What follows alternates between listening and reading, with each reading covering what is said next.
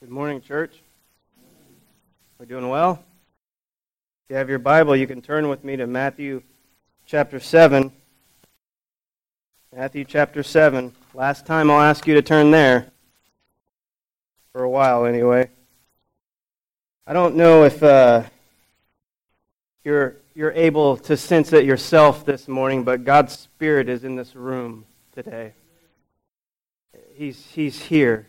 And uh, if you're if you're seeking to experience God, all you have to do is ask God, meet me here. Whatever you're experiencing and, and, and enduring through, God is, is here. And, and as we draw near to Him, the Bible says He will, he will draw near to us.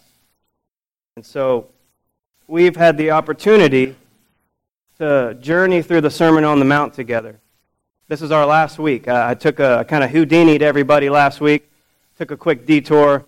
Uh, but today we finish uh, our study, our, our journey together in the Sermon on the Mount. And every single week I've said almost the same thing. These are words being, being spoken directly out of the mouth of the Savior of the world. This isn't just a man speaking, this is the Son of the living God speaking. Jesus isn't doing, uh, these aren't recorded miracles that Jesus has done. These are words that Jesus has spoken, or words uh, directly out of his mouth. Jesus has said some really powerful things. Jesus has, has maybe even said some things that you're on board with. You've written them down. You pray those back to him. You, you memorize those words. You want, you want to live your life by those words. And so maybe you've written those words down. But Jesus has also said some words that are really hard to hear. Maybe some words that you don't necessarily want to agree with. Maybe Jesus has said some things that you didn't even know were there. Certainly, Jesus has given us as his church, as you, for you as the Christian, uh, the instruction manual on how you and I are to live our lives. Jesus is saying, look, this is how you are to live. This is how you are to be. This is how you are to act and to operate in the world as a Christian. You want to know what it's like to live uh, as a Christian? Go to the Sermon on the Mount. It's very different. We've learned and seen that. It's very counterculture pursuing these things that Jesus is teaching us. Uh, the world is not pursuing these things. But Jesus, the Son of God, our Savior, says, Look, this is how you live. And this is the greatest sermon that's ever been preached. The greatest sermon that's ever been preached was not from Billy Graham, it wasn't from Charles Spurgeon, it wasn't from Martin Luther. It's from Jesus. And these are his words. And so we come to the very end of what Jesus has been teaching us. And so we'll pick up today in verse 24. Jesus continues to speak with us. He says this Everyone then who hears these words of mine and does them will be like a wise man who built his house on the rock. And the rain fell, and the floods came, and the winds blew and beat on that house, but it did not fall, because it had been founded on the rock. And everyone who hears these words of mine and does not do them will be like a foolish man who built his house on the sand. And the rain fell, and the floods came, and the winds blew and beat against that house, and it fell, and great was the fall of it. So Jesus says, Everyone who hears these words of mine. What words, Jesus? Well, right before this passage, uh, two weeks ago actually, uh, Jesus talked about there being two different ways, two different choices in life that people tend to make. One of those choices, one of those paths, uh, leads to life. Uh, the other choice, the other path, uh, the other uh, decision that people decide to follow, that path, that choice leads to destruction. Jesus says, Look, there are people that, that think they're going to heaven, but they're not. Jesus says, on that day, uh, the day when their life on this earth ends and they, they stand in the judgment seat of Christ, I will say to them, Depart from me. I never knew you. But there is some good news. Jesus says, Everyone then who hears these words of mine and does them will be like a wise man who built his house on a rock. So, in one sense, uh, Jesus says, Look, everyone who hears these words of mine, what words? Well, the words immediately spoken before this text. There's going to be people who choose the path to life, there's going to be people who choose the path to destruction. Everyone who hears these words of mine, they will be saved. They're founding their lives on the rock that can't be shaken. But Jesus, in another sense, is also saying, Look, everyone who hears these words of mine, what words? Every word that I've already spoken, chapter 5, 6, and 7. If you live all of the Sermon on the Mount, if you apply it to your life, Jesus is saying you are building your life on the rock that will not be shaken. He says, You're like a wise man who built his house on a rock. So, what does it mean to be wise?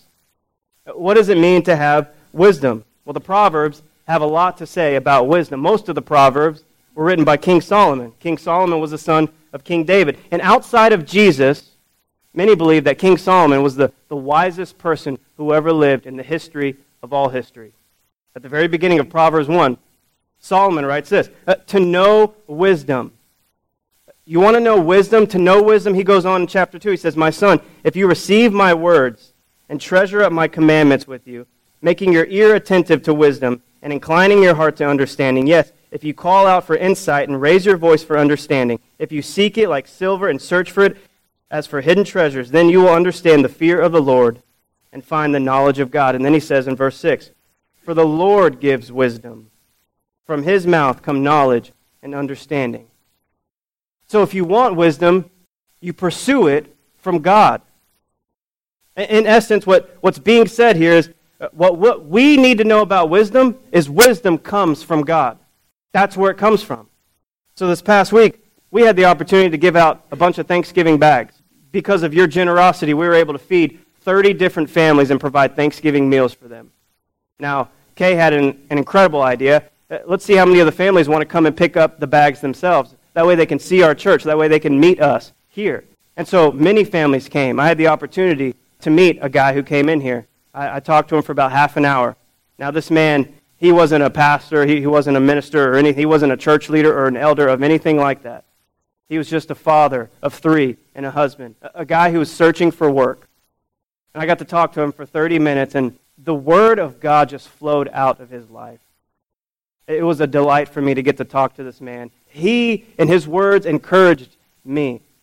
I don't know that it was the other way around. I hope it was. But more than anything, I received encouragement. More than anything, I, I felt like I was drawing closer to God just by talking to that man. He had the Word of God planted in him. It was clear this, this man loved God. The Word was just pouring out of him, uh, flowing out of him like rivers of living water. And you could sense it and you could tell. And it was good to talk to him. That's what it means to, to seek was to store up God's Word within yourself to store up God's word in your heart. And with so much happening in the world, so much happening in your own sphere of influence and in your own life, your own personal family, it's easy for every single one of us to get distracted. Uh, the world is, is doing a really good job right now distracting every single one of us. So to seek wisdom means you have to have discipline. You have to want to seek it out. We have to allow ourselves to pursue wisdom. Purposely seek wisdom out. It says in James 1, verse 5 If any one of you lacks wisdom, you should ask God, who gives generously to all without finding fault, and it will be, giving, be given to you. So if you want wisdom, the Bible is saying, hey, look, seek it out. God is readily available to give wisdom for those who seek it out. And if you want to be an effective Christian in a world that is so anti Christian, seek the wisdom of God. I believe effective kingdom work is related to the wisdom of the Christian. It's hard to be a Christian in this world. It is even harder in different areas of the world, but it seems like our, our nation is becoming even more anti Christian. You want to be an effective Christian? You want to do effective kingdom work? Seek the wisdom of God. To be wise is to give careful thought to almost everything that we do, at least the things that are important. We're not supposed to just mindlessly exist in this world. We're supposed to think. We're supposed to think for ourselves, think for our families. And to be a Christian means you have to seek discipline. You have to be disciplined. It's going to take work. It's not going to be easy. But God, in His Word, says, look, if you want wisdom, seek it out. I'm available, and I'm ready to give it to those who seek it out. So Jesus says, Everyone then who hears these words of mine and does them will be like a wise man who built his house on the rock. And the rain fell, and the floods came, and the winds blew and beat, and beat on that house. But it did not fall, because it had been founded on the rock. And then he says, And everyone who hears these words of mine and does not do them will be like a foolish man who built his house on the sand. And the rain fell, and the floods came, and the winds blew and beat against that house. And it fell. And great was the fall of it. Your Christian life, my Christian life, it's all about what we make of it. It's all about what we make of it. If you're either building your life on Jesus, who is the rock, uh, the very foundation for which we should build our lives, or you're building your life on sand. The things of this world. You're more worried and, and caring for and stressed and anxious about job security. And, and those are important things, but Jesus said, look, if you bank all of your life on those things, you're like a foolish man building your house on the sand. Don't put of your marbles, so to speak, in that basket. Put it all in Jesus. What Jesus is contrasting here is not uh, Christians and non Christians. He's not saying, look, Christians are supposed to build their life on the rock, not on the sand. He's not saying Christians do that and, and non Christians build their life on the sand. Jesus is talking to people who are, who are following him. Jesus is talking to the church. The implication here isn't believers and non believers. Jesus is saying there are people in the church, Christians, followers of Jesus. You're attending church. You may even show up to Bible study. You may even uh, read your Bible. But Jesus is saying there's a difference. Those who are wise are the ones who are abiding in my words. They're actually doing them, they're applying them to their lives, they're living them out. And he says, Look, those who are not wise, they're not doing that. They're not doing that. And the way that you're able to tell is what happens when the storm comes. The way that you're able to tell is what happens when the storm comes. What happens when the storm comes in your life? How do you react? How do you respond? Is God's word rooted deeply in you? That way you, you stand firm and you're not easily shaken. This is all about foundation. My wife and I, this past Wednesday, we closed on a house. And so all I ever heard from people throughout the entire process of buying a house was make sure you check the foundation. Make sure you have someone come out and look at the foundation. Is the foundation good? Uh, make sure the foundation is good. You need to, you need to have someone come inspect. That's all people would tell me. More than anything else, how's the foundation? Because if the foundation's not good, you're in for a whole heap of problems. That's what people told me. We were in the beginning of the home buying process, and we looked at different houses. They all look good. The house that we're buying, we, we love it. And, and, you know, the house, it could be a beautiful home, but the most beautiful home. This house is perfect. Uh, we don't even have to paint the walls. Uh, we don't even have to, you know, do this or that. It's perfect. But then when someone comes in and checks the foundation, they say, well, you need to do this, this, this, and this. And if you don't, you're going to be in for some trouble in the future. So the house can look beautiful, but the foundation, it needs work. The same for the Christian life. You can show up here, you can go out and live your life in the world, and everybody thinks you're good. Everybody thinks you're solid because you carry a Bible around. Everybody thinks, you know, you're a Christian uh, to talk to, uh, to ask for advice from. But when the storm comes, when you experience suffering, when trials come, and they will, how do you respond? If your foundation's not on solid rock, but, but being built on sand, people will know a difference, and you will experience that difference. It's all about how you respond. You may even realize as the storm hits, whatever it is, whatever, your, whatever kind of suffering that you begin to experience. You may actually realize that you were never even actually standing on solid rock. You'll find out the hard way that you've been standing on sand the whole time. There are tests in life that will search and try us to the very depths of our souls. Many of you have experienced those tests far greater than I have. But I believe every single one of us will experience tests in life, forms of suffering in life, trials that maybe we're not expecting. And I don't have to preach to many of you on that. You should be preaching to me about that. But I do believe that Jesus himself has said that you will experience troubles, you will face trials. And so uh, part of this is uh, allowing ourselves to get ahead, establishing a firm foundation so when they do come, as the Word of God promises, we're ready. Maybe you're, you're in a storm right now, whether that's death of a family member, which many people in our church are experiencing that, whether it be a divorce, or a devastating diagnosis like cancer. We have people in our church continuing to fight cancer. Maybe it's just a lawsuit. Whatever it is, if you haven't experienced a trial or some form of suffering yet, you will. We all will. But what is your foundation? What are you building your life on? Coming here just on Sundays, it's not enough. Building your Christian value system, building your foundation on Jesus uh, by just coming here on Sundays, it's not enough. There was a vacation home back in 2008 in Galveston. It was actually in Gilchrist, Texas. They called this house the last house standing. That's a beautiful house, isn't it? So that house had experienced uh, a storm of some kind once before, and so they had rebuilt the foundation. That way it could withstand wind, winds of up, up to 143 miles an hour. Well, a hurricane came through in 2008, and look what happened. It annihilated everything but that house. That house is perfectly stable and in mint condition. Everything annihilated around that house. Miles of coastland just destroyed. Yet this house, called the last house standing, still as beautiful it was in the picture you just saw. That's a solid foundation right there. You would agree. That, that's a solid foundation. That's the idea Jesus is getting here. That's the idea that Jesus is getting. When the storm comes, your foundation is so strong. You're so rooted in the Word of the living God. You're building your foundation on Jesus, the Christ. When the storm comes, you can be that house. I've been so encouraged by my faith from people in our church. I've seen my father in law, Steve Hamilton, was diagnosed with stage four lung cancer. Four and a half years ago, was given a year to live, yet he continues to fight. He continues not only to fight, but to pursue Jesus, to do the work of the ministry.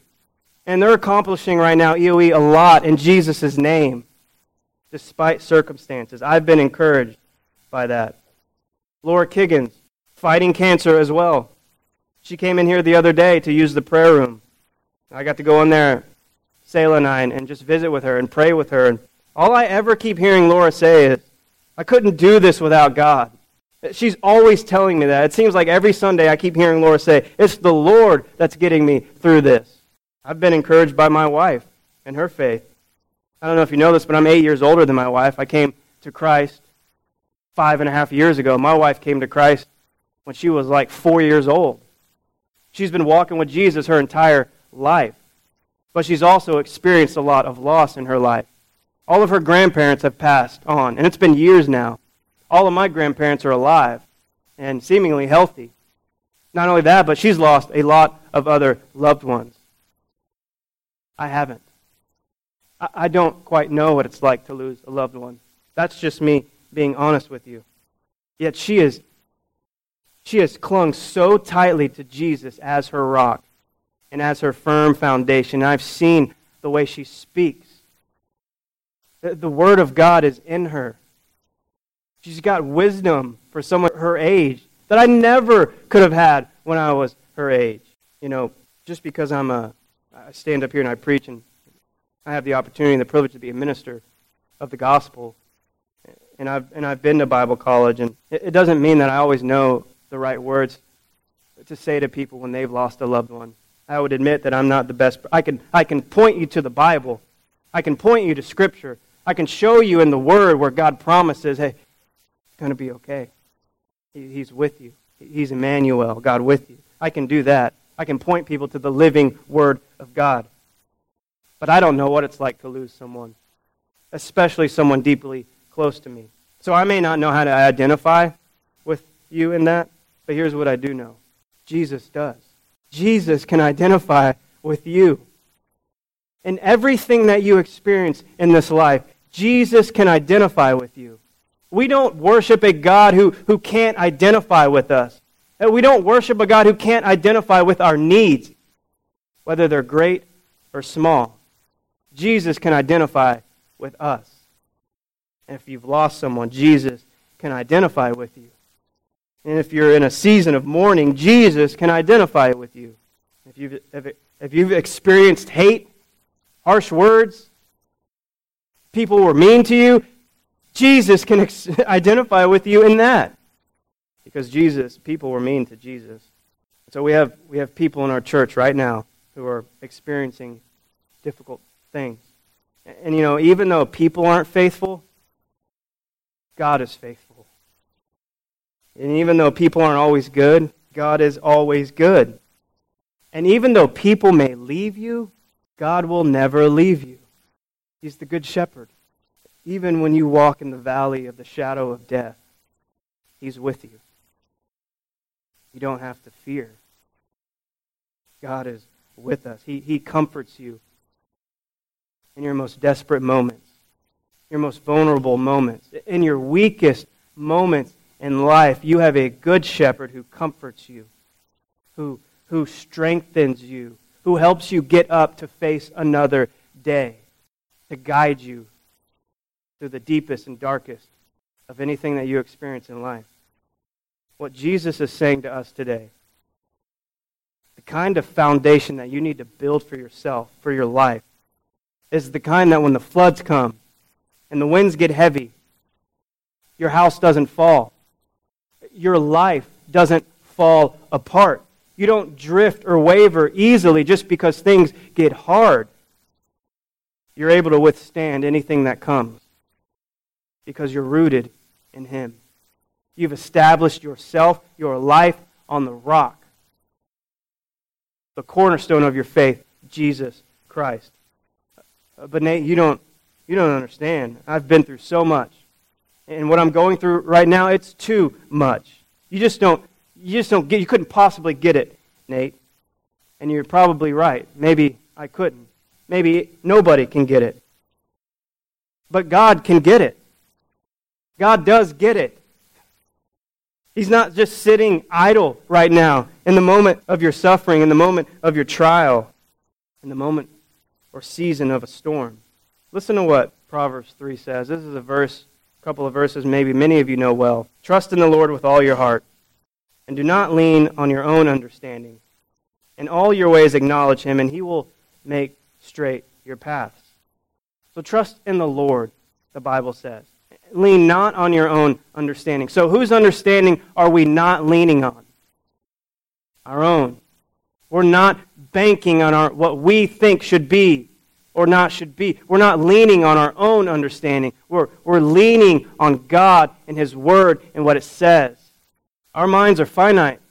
We're limited in our understanding of many things. And in our finite minds and in our humanness, we're very tempted to start looking around while, while we're suffering, while maybe you're facing a trial or you're in the, in the midst of a storm. It's, it, we are very tempted in our finite minds and in our, in our humanness to look at other people and say things like, why aren't they going through what I'm experiencing? Why me?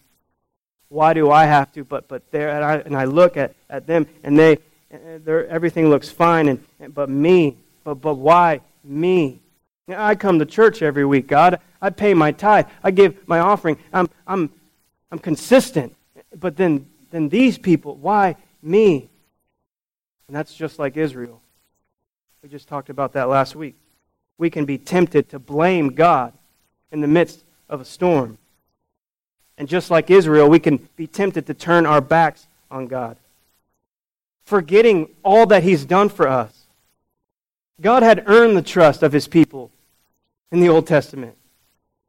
Through all that God did for them and what He promised to do for them, He was worthy of their complete trust. Yet Israel, time and time again, turn their back on God. And the same is possible for every single one of us. When we face trials, forms of suffering, or any kind of storm in our lives, whether great or small, we are very tempted to lose our faith, and we are very tempted to lack trust in God. And you know what? That's exactly what the enemy, the devil, wants. You see, the Bible calls him a schemer. He's not just sitting idle either, he's waiting for that moment to jump in and devour you in your weakest moment. That's what he's good at. That's his job. It's to crush you when you're already feeling down. He wants to get you and I to doubt God, to lack trust, to lose faith, maybe even to curse the church, maybe even to curse the people in the church. Something may, somebody may say something bad that you didn't like, and so you leave the church. That's what the enemy wants, for people to not come to this place. That's why Jesus says, build your house on a foundation that will not crumble, one that has roots that are deep, one that's solid because storms come, trials come. We will face suffering. We will experience that. So Jesus says, Look, don't be a fool. He goes on in verse 26 And everyone who hears these words of mine and does not do them will be like a foolish man who built his house on the sand. And the rain fell, and the floods came, and the winds blew and beat against that house. And it fell, and great was the fall of it. Coming to church, letting God's word enter through one ear and out the other, you're just wasting your time. It takes effort, it takes discipline, it takes a desire to want to apply God's word to our lives. And through the help and work of the Holy Spirit, we can build a foundation that is solid, one that will not waver, one that will not fall. Jesus says, Look, to listen to my words and not apply them to your life, to hear these words and not obey them, to not live them out. Jesus says it's foolish. You're a fool. The Greek word for foolish here is moros. Now, I'm probably pronouncing that wrong, but, but what it means is moron. That's where we get the word moron. Jesus saying, look, don't, don't be a fool. You want to know what the Bible says about being a fool? Only fools say in their hearts, Psalm 14, there is no God. They are corrupt, and their actions are evil. Not one of them does good. That's a fool. The Bible says, look, only a fool would say that there is no God. Jesus is saying, don't be foolish. Build your house on, a, on the rock that is Jesus. It's a bad idea to build your house and your, your foundation in your life on the sand. That's what a fool does.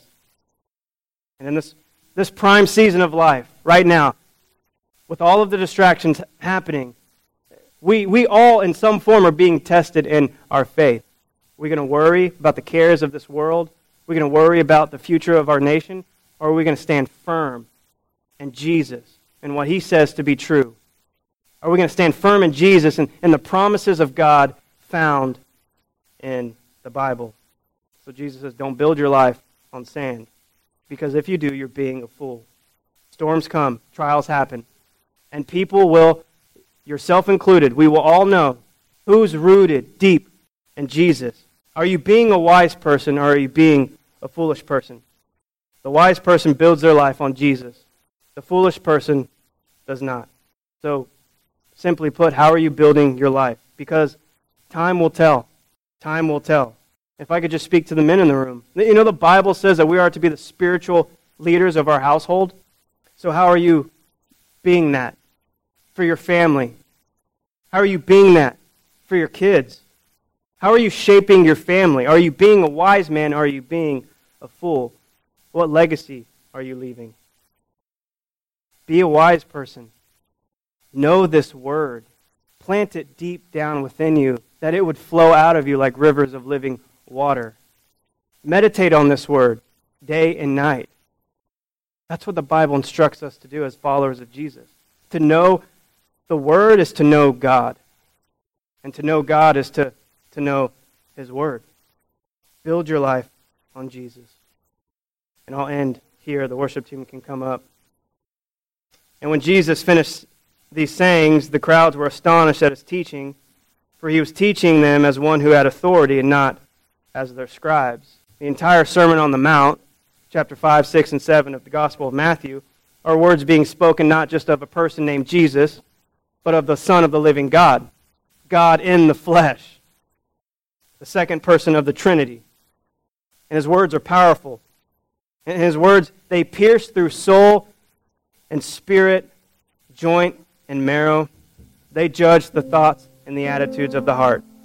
So here's what I could say. If you've been convicted of sin these last 12 weeks, if you felt compelled to make changes in your life these last 12 weeks, be glad and rejoice because God is speaking to you. He's speaking to you. And as God in the flesh, Jesus, the, the Son of the living God, is speaking to this crowd of people, it says that they were amazed. They were astonished because they had never been taught this way. You know, you can you can come and hear a sermon every Sunday. You're guaranteed that. Don't don't don't build your life on sermons. Don't build your life on what a preacher says.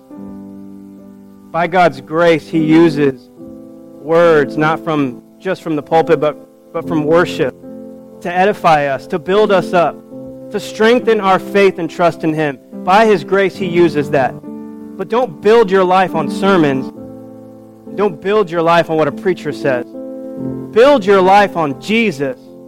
He's the one who has all authority when He speaks. And that's why these crowds of people were amazed. We've never heard anybody speak this way. We've only heard men talk about God. They had never heard God. You hear God most clearly when you're closest to Him. And a way for you and I to be closest to God is in His Word. Find a Bible reading plan and read the Bible.